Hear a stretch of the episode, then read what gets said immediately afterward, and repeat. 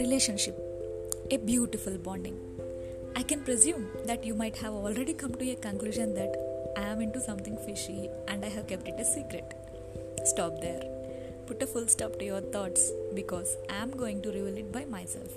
But before that, let me welcome you all to my fifth podcast. Hope you are enjoying the past ones and would enjoy this too. Without keeping you much awaited, I agree that I am in a one sided relationship, trying to make it possible both the ways. Assuming your least curiosity, revealing my crush, and that is myself. Yes, this is my story to make a relationship with myself, and you can relate it to you if you want. In addition to my physical presence, I also believe that I am there, but I don't know where I am. Sometimes I feel I am at heart, sometimes at the brain, sometimes in the tummy telling me that overloaded idiot stop it. Sometimes in the cuts and wounds, and sometimes roaming unknown places where I have never been. Later, my belief got confirmation that there is someone inside me. It is me, but not me, who is present physically, but exists everywhere in me with me.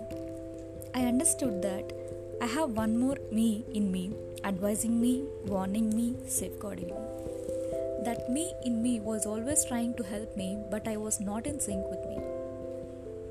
I would feel sometimes that I should have heard me so that I would not have landed in something that I don't want to. With all this running in me, at me located in mind, I felt I lacked connection with me and a need for a beautiful bonding with me to me is necessary. Only then I could be only one in me and out me. The story would end up when I cultivate the habit of giving time to my own self, hearing out to my own self, caring to myself, loving myself, being happy for my own self.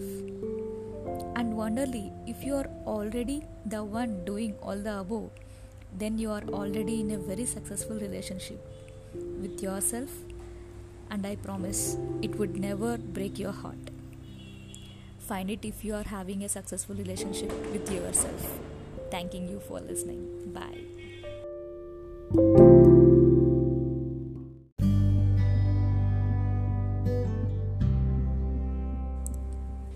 Small drops make a ocean. Small help can save a world.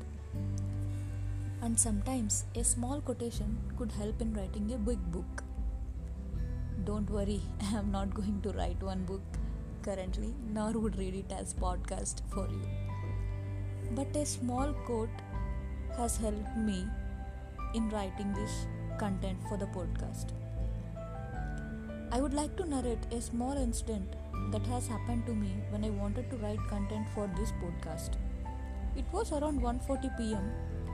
I as normally took my book and pen, but I found holding my pen a bit difficult this time because I had a small unnoticed scratch on my hand at the pen gripping area. While I was looking at it, my eyes were reading the pen sticker saying Korean technology, Elcos, writing freedom, Cine, ball pen, and now I found something that is unusual in the pens I use, or maybe I haven't noticed it earlier. Correctly, at the area where the cap gets closed, the pen from the back side, there was a quote saying intelligence without ambition. I found it incomplete and was thinking what was the maker's motive behind this quote. Later I realized that I have studied only the top line and there still exists next part of the coat which got covered by the pen cap. I removed the cap and now the coat read Intelligence without ambition is a bird without wings. Now it seemed complete to me this time and gave thought to frame my content for the podcast. Sometimes we might feel that life is going ambitionless or we have self doubt about the path we have taken, or we might be getting confused about the direction to choose. and feel like a bird without wings or a bird traveling without knowing its destination.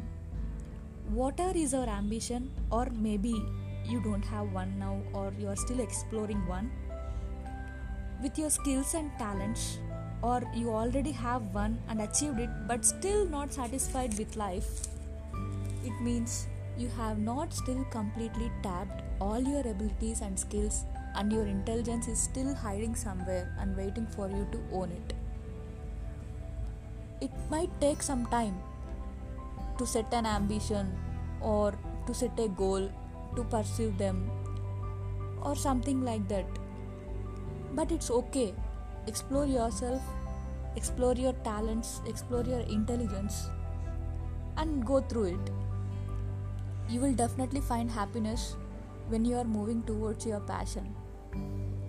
Currently, you might be doing any kind of work that might not involve passion, but sooner or later, you will definitely find your hidden skills and you might shift your talent, you might shift your focus and concentration towards that skill and shine in the way you want.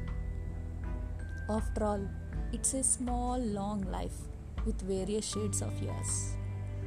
Thank you for listening.